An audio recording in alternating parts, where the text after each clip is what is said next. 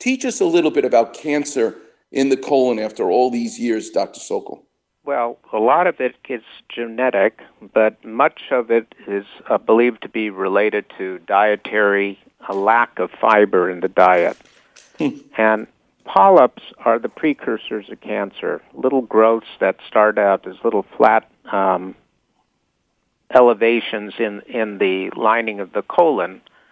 These are usually what's called adenomatous polyps. And mm. over time, these polyps can grow, and then there are mitoses or changes in them that create uh, the adenoma turning into a carcinoma.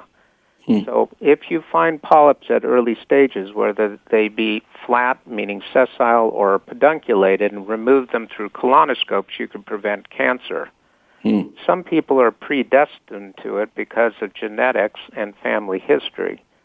But again, surveillance colonoscopy is very important, and that uh, when starting it used to be at 50, now we start men and women at 45 even without any family history, to do a colonoscopy to survey them. And if polyps are found, then we do more frequent colonoscopies over their lifetime. But it can be uh, a very life saving thing to do I- intervention early. And even if a patient does have a cancer, if it's an early cancer and it has spread to local lymph nodes, chemotherapy after the surgery often is curative. The, the Klapper vision, for people to really understand, is the 405 freeway is your colon. If the traffic backs up on the 405 freeway and you decide to get off on a parallel surface street like Sepulveda, as soon as you get off, if there's a red light, that's a hemorrhoid. And there's another red light, that's another hemorrhoid. Cancer is you getting off the freeway on a surface street because you got to get to the Van Nuys Airport. The Van Nuys Airport is the liver. So that cell, that automobile, that cancer cell got off the freeway. You got to get off the freeway to get to the Van Nuys Airport. But that's why the liver ultimately is the source of where these cancers seem to deposit because that's the flow of the blood supply to the colon. Does that make any sense? It's the uh, flow of the blood supply from the colon to the liver yes. at times that goes through both a bloodstream and through lymphatics to the lymph nodes around it. Hmm. Now, there's two different kinds of hemorrhoids: those that hurt and those that don't hurt. Teach us before you before I let you go about hemorrhoids. So hemorrhoids are vascular cushions that we all have in our anal canal, and they help to make a seal. The classic pattern is a right anterior, a right posterior, and one in the middle left lateral.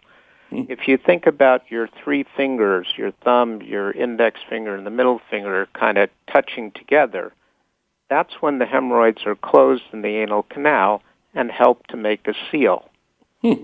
The seal is aided by your sphincter muscles. And when you have a bowel movement, they are supposed to separate to let the stool pass. Hmm. over time, if people um, have a predisposition, maybe family history to it, or if they're constipated or they love to sit on the toilet reading the newspaper, if they start delaying their urge to go, I don't want to go in public, I want to wait until I get home, pressure builds up in the rectum and the hemorrhoids tend to enlarge and engorge. Hmm. Much of the hemorrhoids that we see in the office when a person is referred because they're having some bleeding, these are what's called second degree hemorrhoids. And hemorrhoids are rated first degree, which is normal inside the anal canal. Second degree hemorrhoids are enlarged.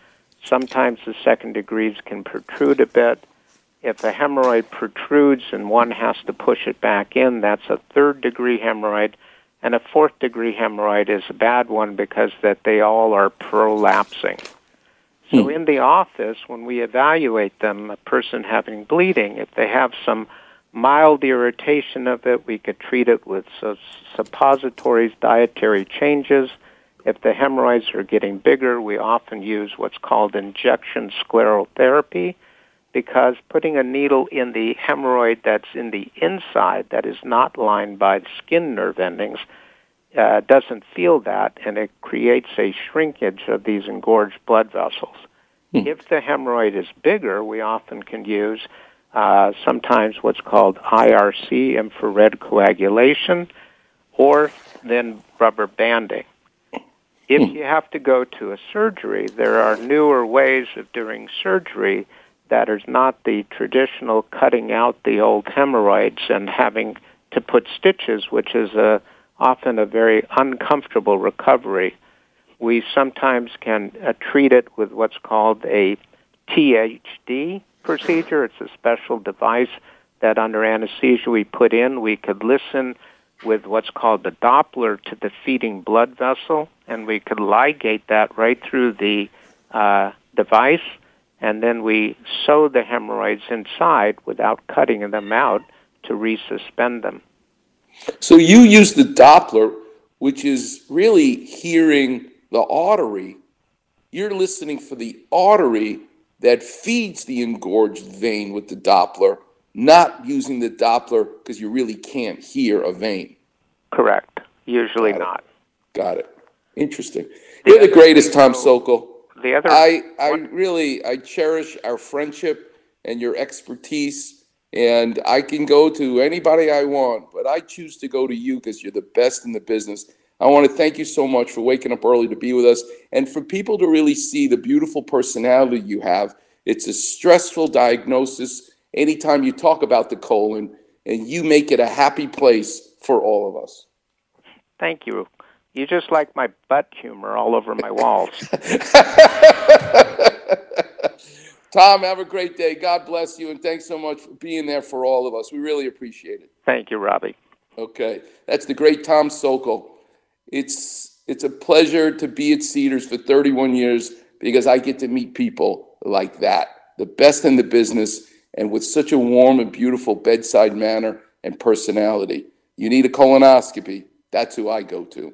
All right, coming up next, I want to talk a little bit about what can happen to a shoulder, particularly a structure called the labrum, when you're 50 and when you're 20, and how this week I treated a labral tear in a 20 year old differently than in a 50 year old. Why did I do that? I'll explain. Coming up next, the number is 877 710 ESPN. You're listening to the one and only Weekend Warriors show here on 710 ESPN.